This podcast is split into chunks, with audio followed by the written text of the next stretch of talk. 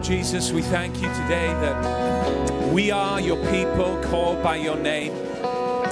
We've been washed, we've been forgiven, our lives have been transformed because, Lord, we invited you to come in.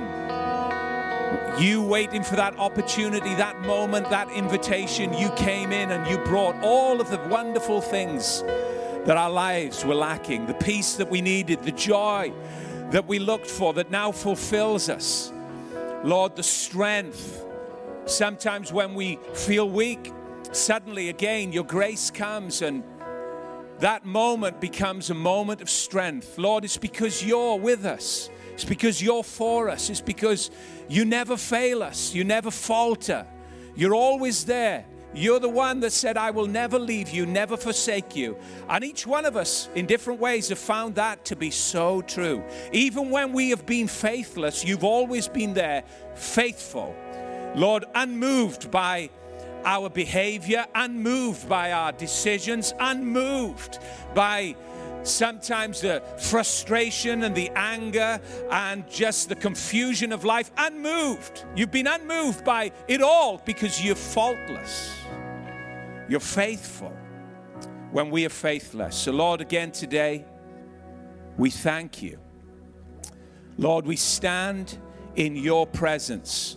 These are your people, Lord Jesus. They're not my people because I didn't hang on a cross for them. I didn't bleed for them. I wasn't punished for them. They're your people. This is your family. This is your house. It doesn't belong to any man or any woman or any organization. These are your people. We are your people called by your name, Lord Jesus. So, Holy Spirit, I pray that as your servant, I would serve your people, encourage your people. Lord, use the words of my mouth, I pray. Lord, use my mind to think through. Lord, use my mouth to speak through. And use, Lord, this moment, this occasion, to lift up the heavy heart. Lord, if there's anyone here, Lord, that just feels downcast, Lord, alone, isolated, not knowing what to do about the future, Holy Spirit, we pray, would you take this moment, take this moment, Holy Ghost, and use it, change our lives, transform that we pray. In Jesus' name, amen. Come on, let's give Jesus a shout. Wonderful. And look at Isaac here. Come on. Look at Isaac. Awesome.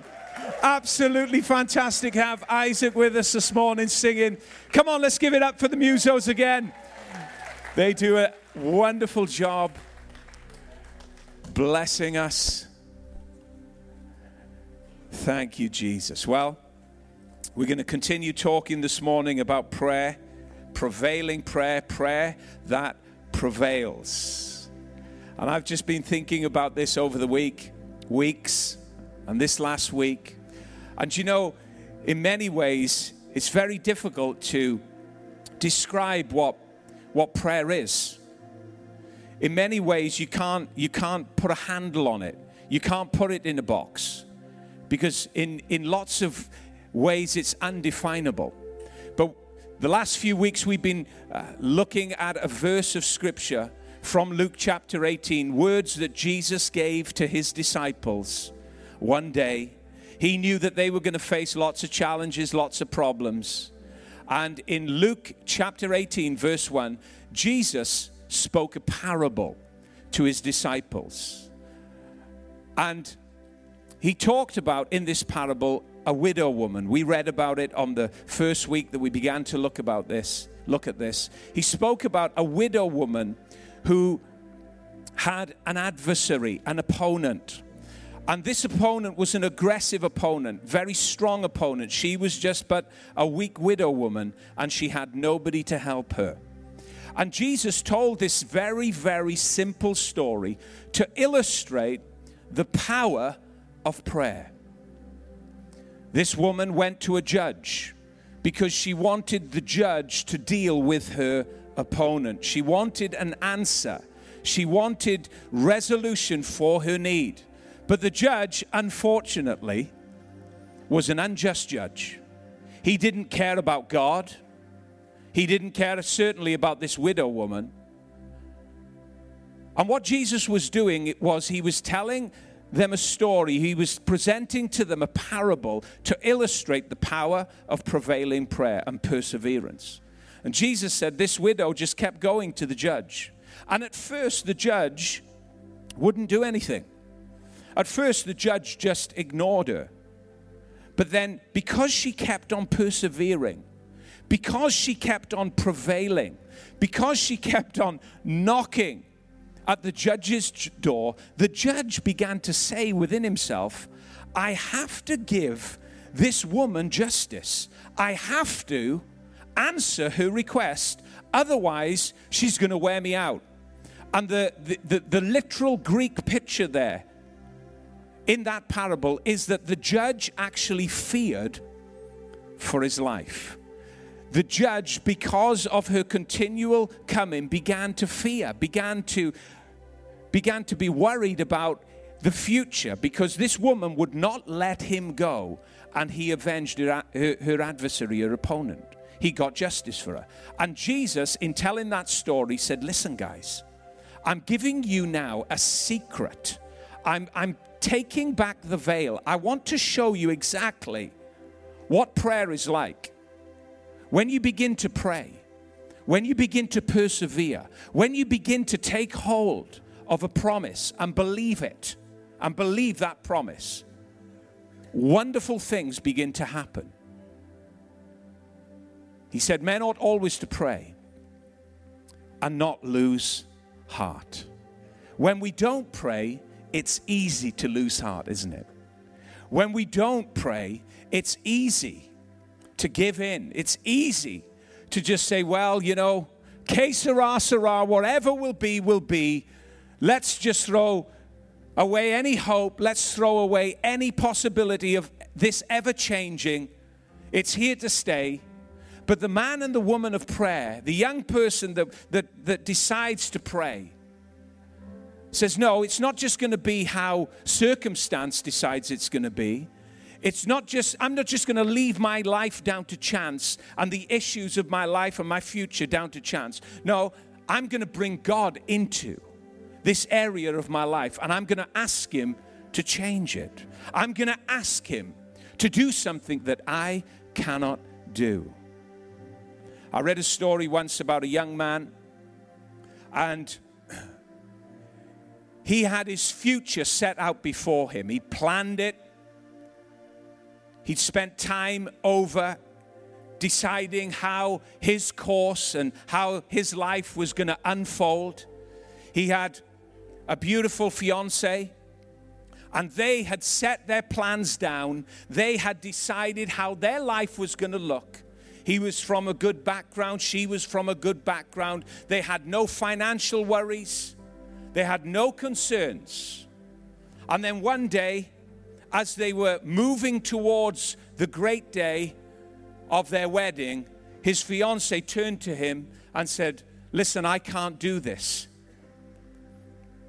I don't want to get married to you. His heart was broken, his dream was shattered, and suddenly the great plans that he had for his life the great future that he thought that they were going to have in building a home and building a family suddenly came to an end when she announced that news. The young man was only in his early 20s, and one night he went to a golf course. He, he, was, he used to play golf. And he went to a certain area in that golf course, and he got down on the green, he knelt down on the floor, and he began to pour out his heart to God because he loved God. And he began to pray. And he said, Lord, I have tried to plan my life the best way that I can plan it. Lord, I have come and, and, and I have set out my dreams and my hopes for the future, and look where it's landed me. I've tried to do everything I can do in, in my power. And now I have a fiance that doesn't want to marry me. She's not in love with me. And all of my dreams and all of my aspirations and all of my hopes have suddenly come crashing down. I don't know what to do with my life anymore other than give it to you completely. A man, a young man, alone on a golf course, two o'clock in the morning, giving his life to God because he didn't know what to do with life anymore. That young man was Billy Graham before anybody knew the name Billy Graham. And he got up off that golf course having no other desire now to build his life or construct his life in his way anymore. He'd handed it all over to God in a moment of prayer. It's amazing what can happen when people pray. It's amazing what can happen when faith comes in the heart, connects with God, and says, God, no longer my will, but thy will be done. Suddenly, things began to happen to this young man, Billy Graham. Opportunities started to come his way that he had no control over.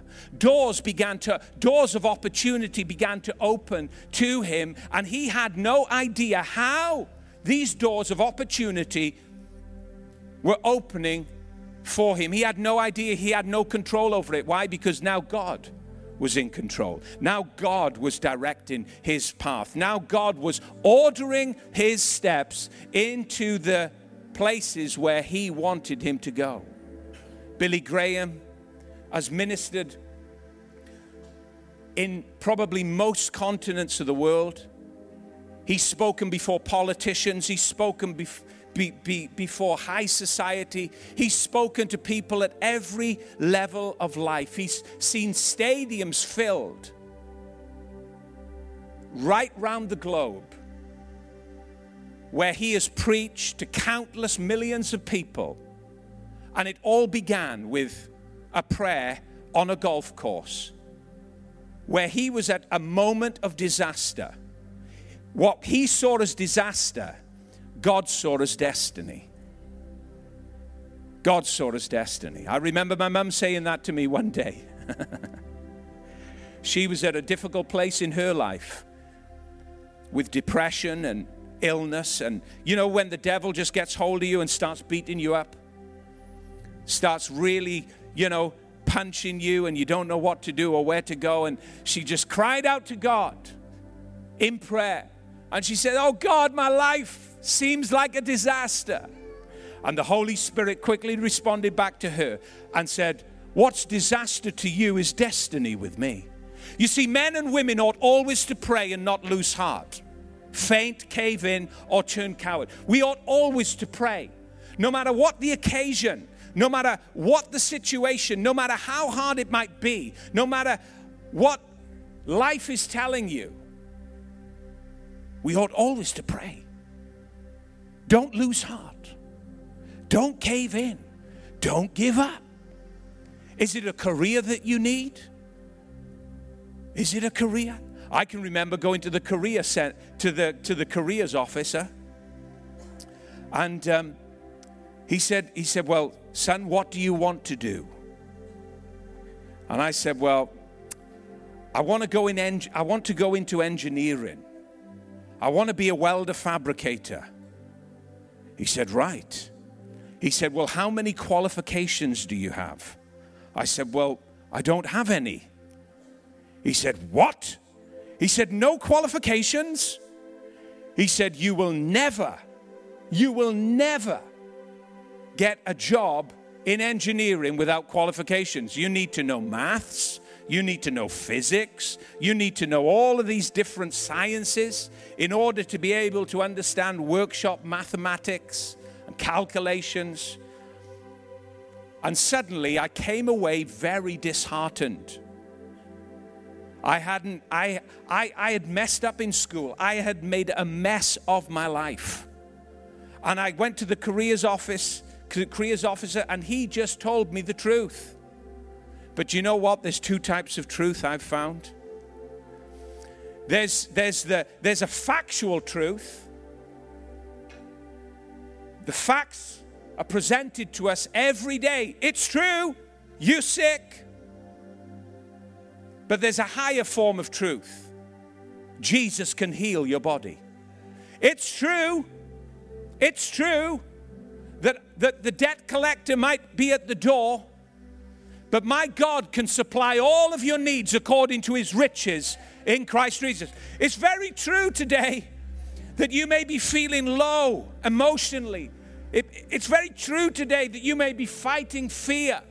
It's very true that all of these issues may be facing you, factual truth, but there's a higher truth. The promises of God's word, the exceedingly great and precious promises that Peter tells us about belongs to you and I. It's a higher form of truth. It's not just factual truth, it's transforming truth, it's life changing truth. And that's what we have to align ourselves with.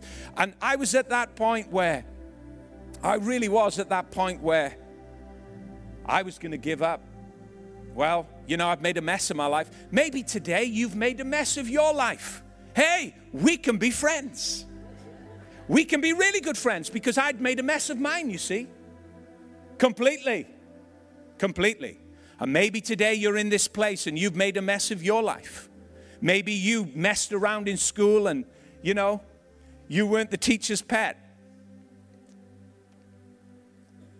And I came out of that, I came out of that, that meeting very discouraged. Why? Because a person presented me with the truth that, that was correct and that was based on facts. I went to my grandfather. He said, How did it go, son? I said, Not very good, Grump. He said, Well, did they, did they offer you a job? I said, No, Grump. I said, Grump, you know I haven't got much of an education. They haven't got any work for me, they haven't got any hope for me. He said, Well, son, he said, We need to do two things. He said, We need to pray, and after we've prayed, you need to work. I liked the first one. The second one, I wasn't so excited about. But you know what? I did have to work. I had to do a lot of work. But I kept praying. I kept praying. And before I knew it, God was answering my prayers and setting me on my journey, on my career course. Yeah, it wasn't a high flying career, but you know what? Do you know what? God walked with me even in my lowly career. And whether you've got a high flying career, God will walk with you in that high flying career. Or whether you've got just a simple, basic, lowly career, He'll be there too. He really will. It's wonderful. And He set me on my course. I could keep you here all day like you could keep me here all day, recounting all of those times where God has answered your prayer. But I just want to give you just a few points this morning, four points, if we get through them, that prayer does. The first one is this prayer brings God into our problems. When you pray, it's really simple.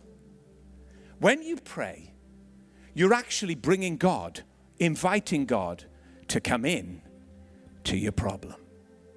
I remember the Holy Spirit once saying to me, He said, do you, Dave, do you realize you don't have any problems? I thought for a minute, and I began to revolve that statement around in my mind. And I said back to the Holy Spirit, I said, Holy Spirit, are we looking at the same life here? Because I see lots of problems. He said, Yeah, we're looking at the same life, Dave. He said, You don't have any problems, you just have opportunities. He said, Without me in your life, your life is full of problems, your life is full of impossibilities. But with me at your side, with me with you to help you through, you don't have problems, you have possibilities. You have opportunities. And that's the great thing about knowing Jesus. That's the great thing about having Jesus hold your hand every day of your life. You don't have you don't have problems if he's at the center. You have opportunities to see him come into when you pray. God comes into your problem. God comes into that moment of challenge, into that moment of opposition, into that moment of struggle and circumstance and crisis. And he does something that is unimaginable.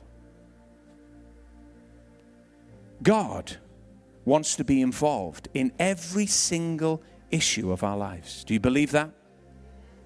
Amen. God doesn't just want us to listen to testimonies like I'm going to give you this morning about how he's answered prayers for me. And I'm mate, you need you need to go through this training in order to get a career. He would then, you know, say, "Okay, dad," and he'd go upstairs and he'd, you know, mope around and then Monday would come and the whole cycle would start again. This happened for probably 6 to 8 months, maybe longer. My mum's at the back, she'd be able to fill us in. This happened. And I, I, I watched this. I heard it on a weekly basis. Friday would come, John would have the conversation with my father Dad, I don't want to go there anymore. I'm fed up with this whole thing. Week in, week out, it would happen. Well, he came home this one Friday and the conversation started as ever. Dad, listen, I can't handle this anymore. I don't like it. I don't want to be in it. I need another job. I can't I can't do this anymore. And suddenly my father prays a prayer in his heart. And he says, "Oh Lord, what do I do?" I think my brother was wearing him out. Lord, what do I do? And, and the Holy Spirit said to my father, Let him hand his notice in. And without arguing, even though it was against my dad's reason, even though it was against what my dad would have done, he says, John, ring him up, you can hand your notice in. My brother was jumping up and down in the room. He thought all of his Christmases had come at once.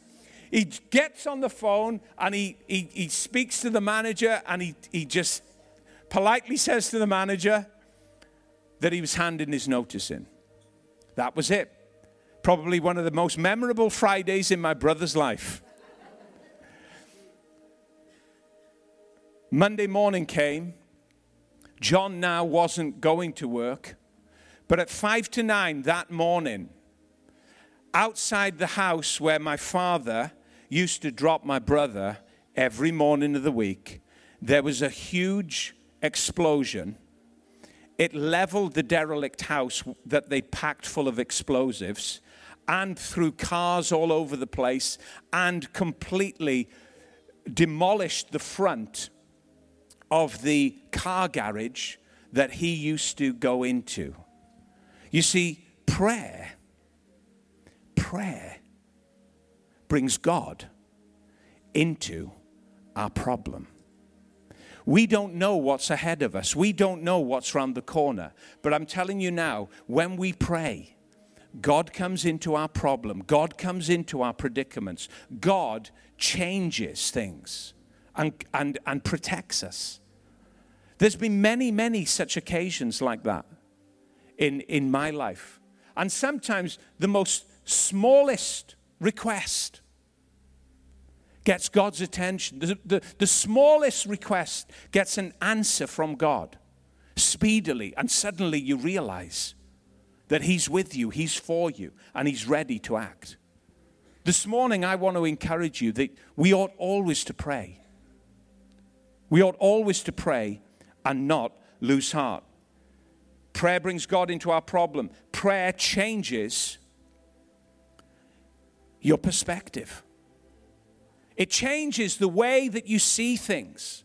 Lots of times it's, it's easy to receive news that that's challenging. It's, it's easy to, to experience a, an experience in life that, that really shapes the way that you think, causes you to look with a perspective.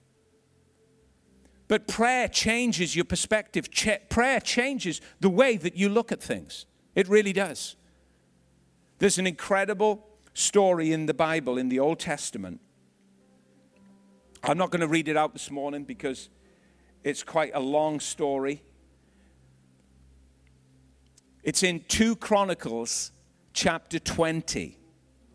It's an incredible chapter. You can read it maybe when you go home. 2 Chronicles chapter 20.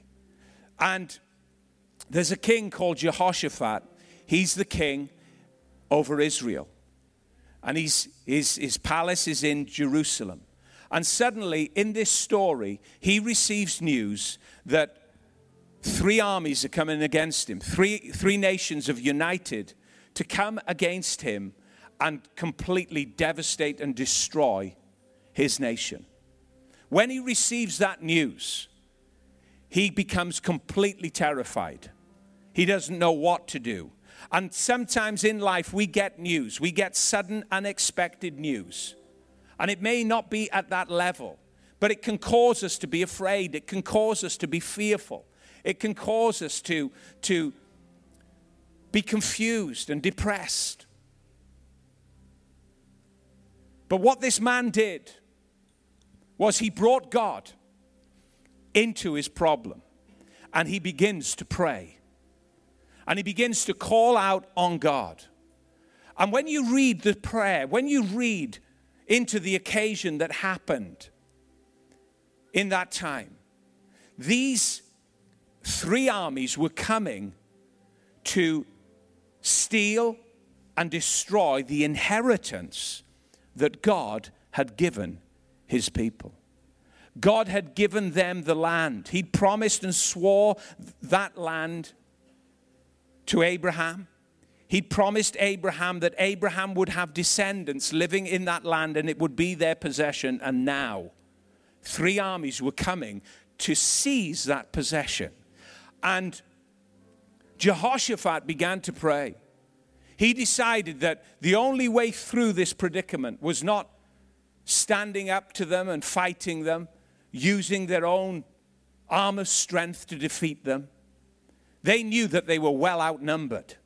But he decided to bring God into that problem. He decided to pray. And as a result of that, his perspective began to change. He began to take his eyes off the situation that was in front of him. And he began to now again gain fresh perspective from God. He began now again to remember and recount all of the times that God had delivered his people. If you're going to pray, if you're going to bring God into your problem, your perspective is going to change. The way that you see things are going to change. You're not just going to see problems as problems, you're going to see problems as opportunities. And yes, it may be difficult. Yes, it may be hard. Yes, your dreams may be shattered. Yes, you may have to go to a point where Everything around you seems moved and shifted and out of place. But that problem, that crisis, that moment of complete darkness becomes a moment where you connect with God and your perspective changes and God gets in on the problem and now your path begins to take a different course. His perspective changed as they began to pray. And suddenly, as they were calling out on God, as they were praying, a man began to speak by the Holy Spirit. And he said, Hey, King Jehoshaphat and all the people, you don't have to worry about a thing. It seems so ridiculous. It seems so impossible. It seems so out of place when somebody stands up like that in the midst of something so pressing and something so difficult and something so hard. It seems out of place when somebody stands up, three armies racing towards this this king to destroy him and his people. And one man stands up with God's word in, in his heart and he says, Listen, you don't have to fear a thing. Stand still and see the salvation of your Lord because God has heard you and God is going to intervene.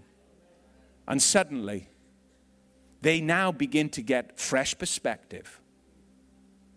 And they realign themselves. Next point they realign themselves with the promises of God. The promises of God. If God has given you a promise and the problem has hit you off course, maybe today the Holy Spirit's going to help you to realign yourself with that promise. The problem tells you one thing.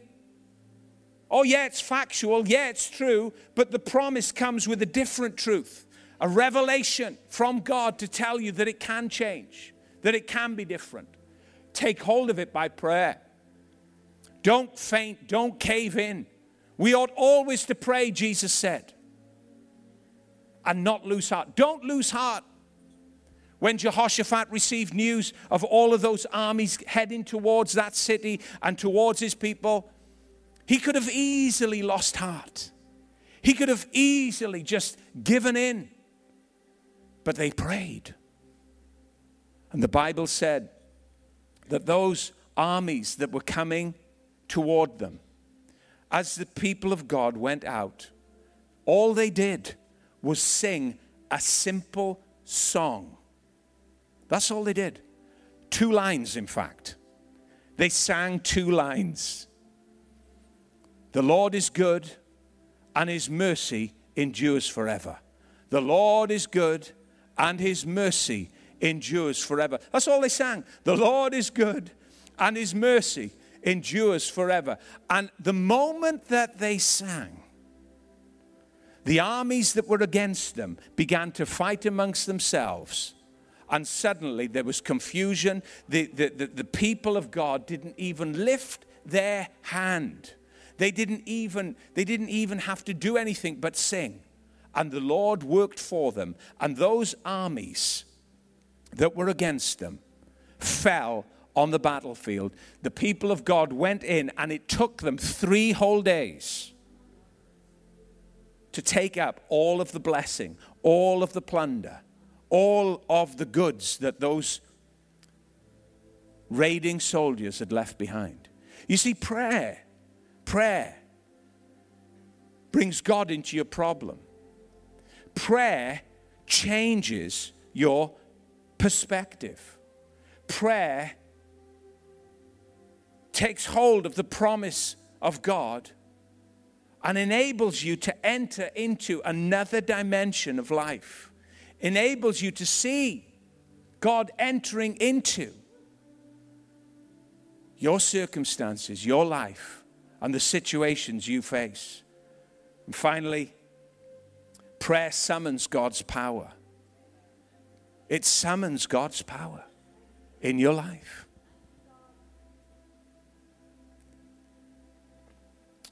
Jesus said on another occasion when he was teaching his disciples to pray, he said, Don't be like the hypocrites, the actors, the ones that look as if they've got everything because of the, their performances in public. He said, Don't be like them. He said, they pray in public because they want the attention of all. And Jesus was well aware as to what they were doing because he saw them. And he saw the, the, the, the attention that they, that they desired, and they, he saw the crowds coming to them to watch them praying all of these big, wonderful prayers. Jesus said to his disciples, Listen, don't be like them. Go into your cupboard. Now, this is the King of the universe talking now. This is the one who is Lord of heaven and Lord of earth, giving us simple advice go into your cupboard and shut your door. You, you can't really give any big performance in there, can you? You're not going to you're not going to impress God in, in your cupboard when you're all alone. You're not going to use your big words. Your knowledge of the Bible isn't going to stand for much. You're not going to be able to recite it. No, Jesus says, Go in your cupboard, shut the door. He strips it all away. He gets it right back down to grassroots level. And he says, Listen, God's waiting. How long's he been waiting in that closet for you and me? And listen, it's not, I, I don't really think that Jesus is talking about a physical cupboard, although, you know, that may be the case for you. You, you may have a, a private place that you go to. But I, I believe more that, that the Lord is talking about a moment of time in the day or a moment of time in your life where you get alone with Him, where all the bravado goes and all of the veneer is off, and simply it's you and Him talking. And Jesus said, He who is in secret and who sees in secret knows what you're going to ask before you even ask it. I mean, this is something else. It really is. When you really start to think about it and it really starts to get down in you that this is actually an encounter and an experience, not a, a formality Prayer is not a formality, it's an encounter with Jesus. It's an encounter. He who is in secret and he who sees in secret knows what you're going to ask before you ask it and will reward you openly. You pray in private, God acts it out in public. Whatever you pray in private, God acts out in public. You know, sometimes we really don't believe that God is listening to our prayers. And that's not a criticism. I'm, t- I'm talking about my own life. Right? I'm not pointing the finger at you. Believe me, not at all. Sometimes I've prayed prayers and they get such a quick answer, such a sudden answer. I think, my goodness, I can't believe that you just answered my prayer. I just can't believe it. And then there's other times where we've prayed prayers and they, those prayers were prayed many years ago. And it's almost as if God hasn't answered those prayers. And it looks even as if He's not going to answer them. But maybe, maybe there's some prayers that require patience, perseverance, and faith in order for them to come on through. Amen. I can ask the musicians to come. We're going to close the service in a few moments. Read a story a few weeks ago about a, a young man that was leaving the army, left the army base, and he got onto the road and he was hitchhiking. And uh, a couple of cars passed him, but one car stopped, and it was a big, luxurious car. He jumps in, and the man welcomes him. He says, Where you going, son? And he just named the place, the town that he was heading to. He said, Well, I'll take you as far as I'm going, and then you can hook up with somebody else and you can be on your way. Well, the young man began to talk to this businessman that was very wealthy. And as time went on, in the course of the conversation, the young man who knew Jesus as his Savior felt impelled to tell this businessman about Jesus. However, he just felt intimidated by the fact that this man was wealthy. Although he was very kind, although he was very open and generous, he just felt that he was nothing and this businessman was something. But the Holy Spirit kept on pressing the young man to pray with this businessman and tell him about Jesus to the point where he was really, really uncomfortable and uneasy. The car stopped, And the businessman said, Well, listen, this is where the journey end, ends. I'm going left, you're going straight on. The young man said, Sir, he said, Before I go, I must tell you, I must, I must let you know about Jesus. I, I really feel impelled inside. Would you pray with me? And he, he told this businessman how to ask Jesus into his heart as his Savior. The businessman, contrary to what this young man thought, was wide open. Wide open. He said, Son, I'd love to pray with you. I'd love to, to, to ask Jesus into, into my heart, to be my Savior, to forgive me of my sin. Could we do it now? They pray together, and the young man leaves. And as he's closing the door, the businessman reaches over. He says, Son, if you're ever in my area, please contact me. Here's my business card. The young man took hold of the business card, put it in his pocket, and their lives went in different directions. Five years later, this young man's in the city where this man had a great business, incredible business. And he reaches into his pocket and he finds the man's card. And he looks at it and he thinks, wow, that's the man that I prayed with, the businessman. And I'm in the city that his business is in. I wonder if I could contact him and see how he's going on about his duties and see how his life is progressing with Jesus. So he goes to the offices that the man owned on the address on the card, and he was amazed to see not just a small business, but an entire corporation. He walks in, asks the receptionist to, if he can see the man. The receptionist rings up to his office and immediately is escorted into this man's office. He sits down, and the man's wife comes in to see the young man.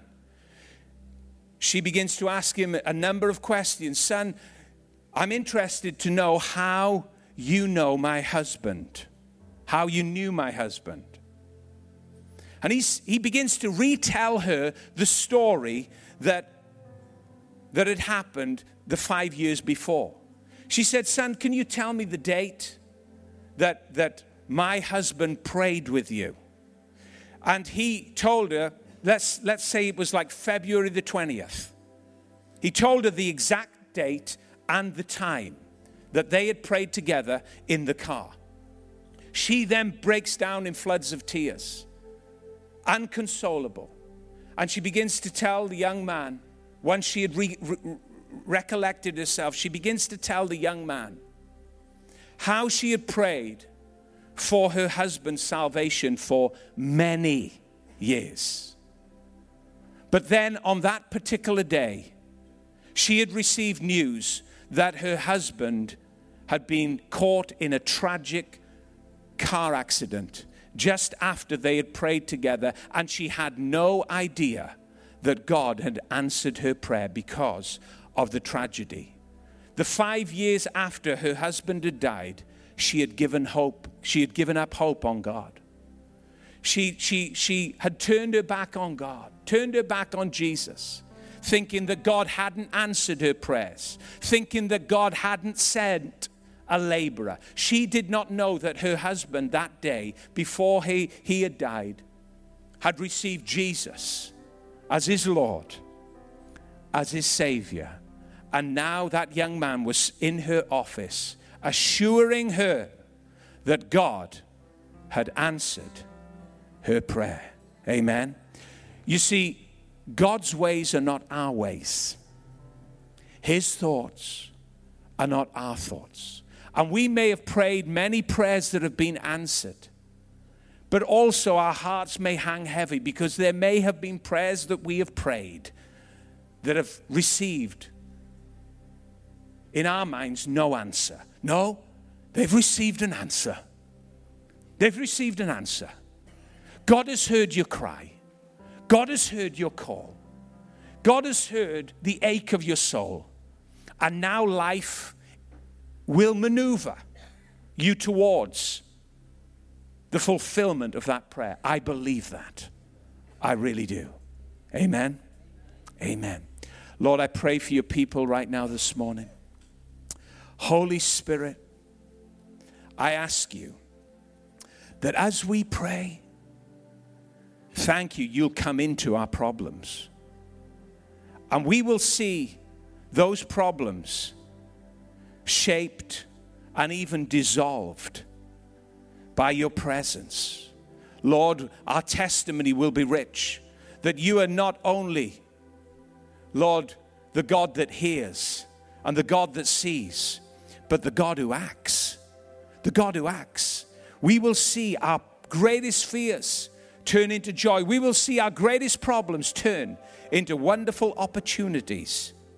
Lord God, I pray for your people, Lord, that not only as we invite you into our problems through prayer, but Lord, we will also see a change of perspective in our, in our own lives, that we would view life itself differently, that we would come to you, we would call on you, and we would see you answer and see you help and see you aid us in the way that you want to. Lord, I pray today maybe we need to realign ourselves with the promise that you've given us.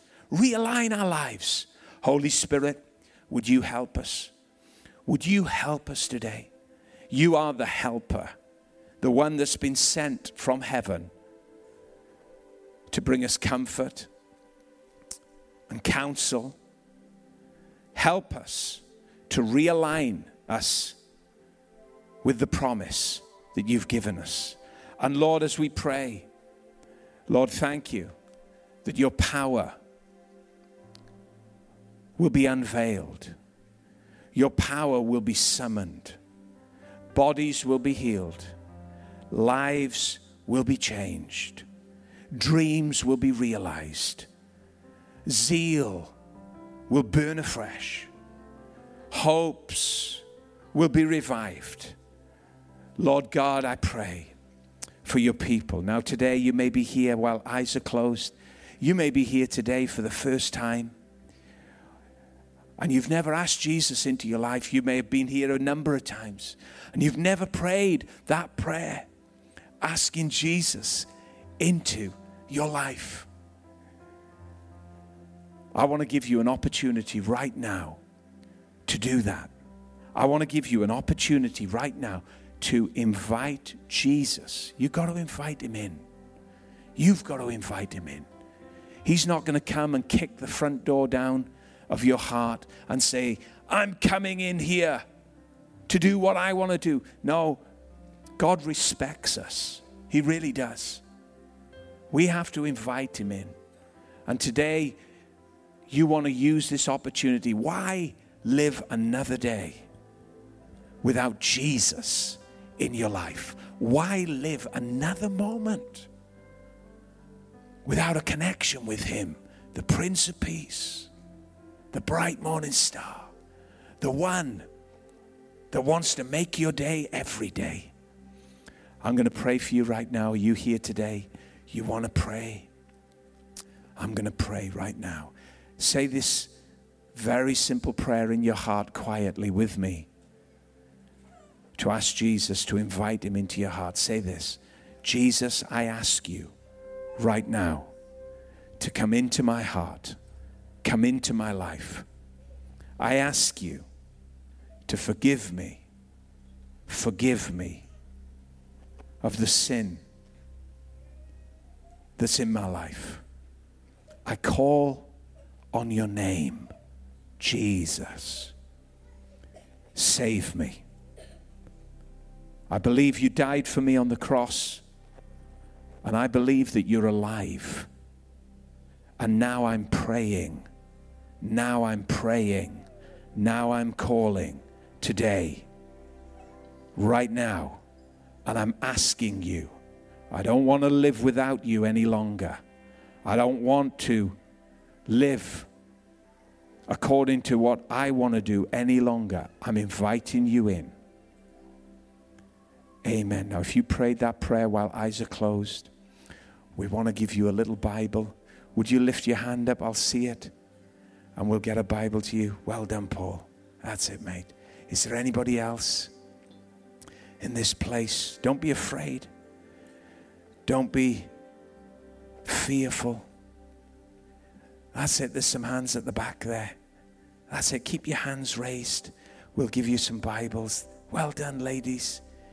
That's it. It takes courage to do this. Don't be afraid. And listen, if you prayed that prayer, the Bible doesn't say, those that lift their hands up shall be saved. It says, those that call on the name of the Lord shall be saved. So if you prayed that prayer and you think, oh, I don't want to put my hand up, absolutely fine. I'm only asking you to put your hand up so we can give you a Bible. It's just a really practical reason, that's all. And that we can welcome you into God's family. Amen.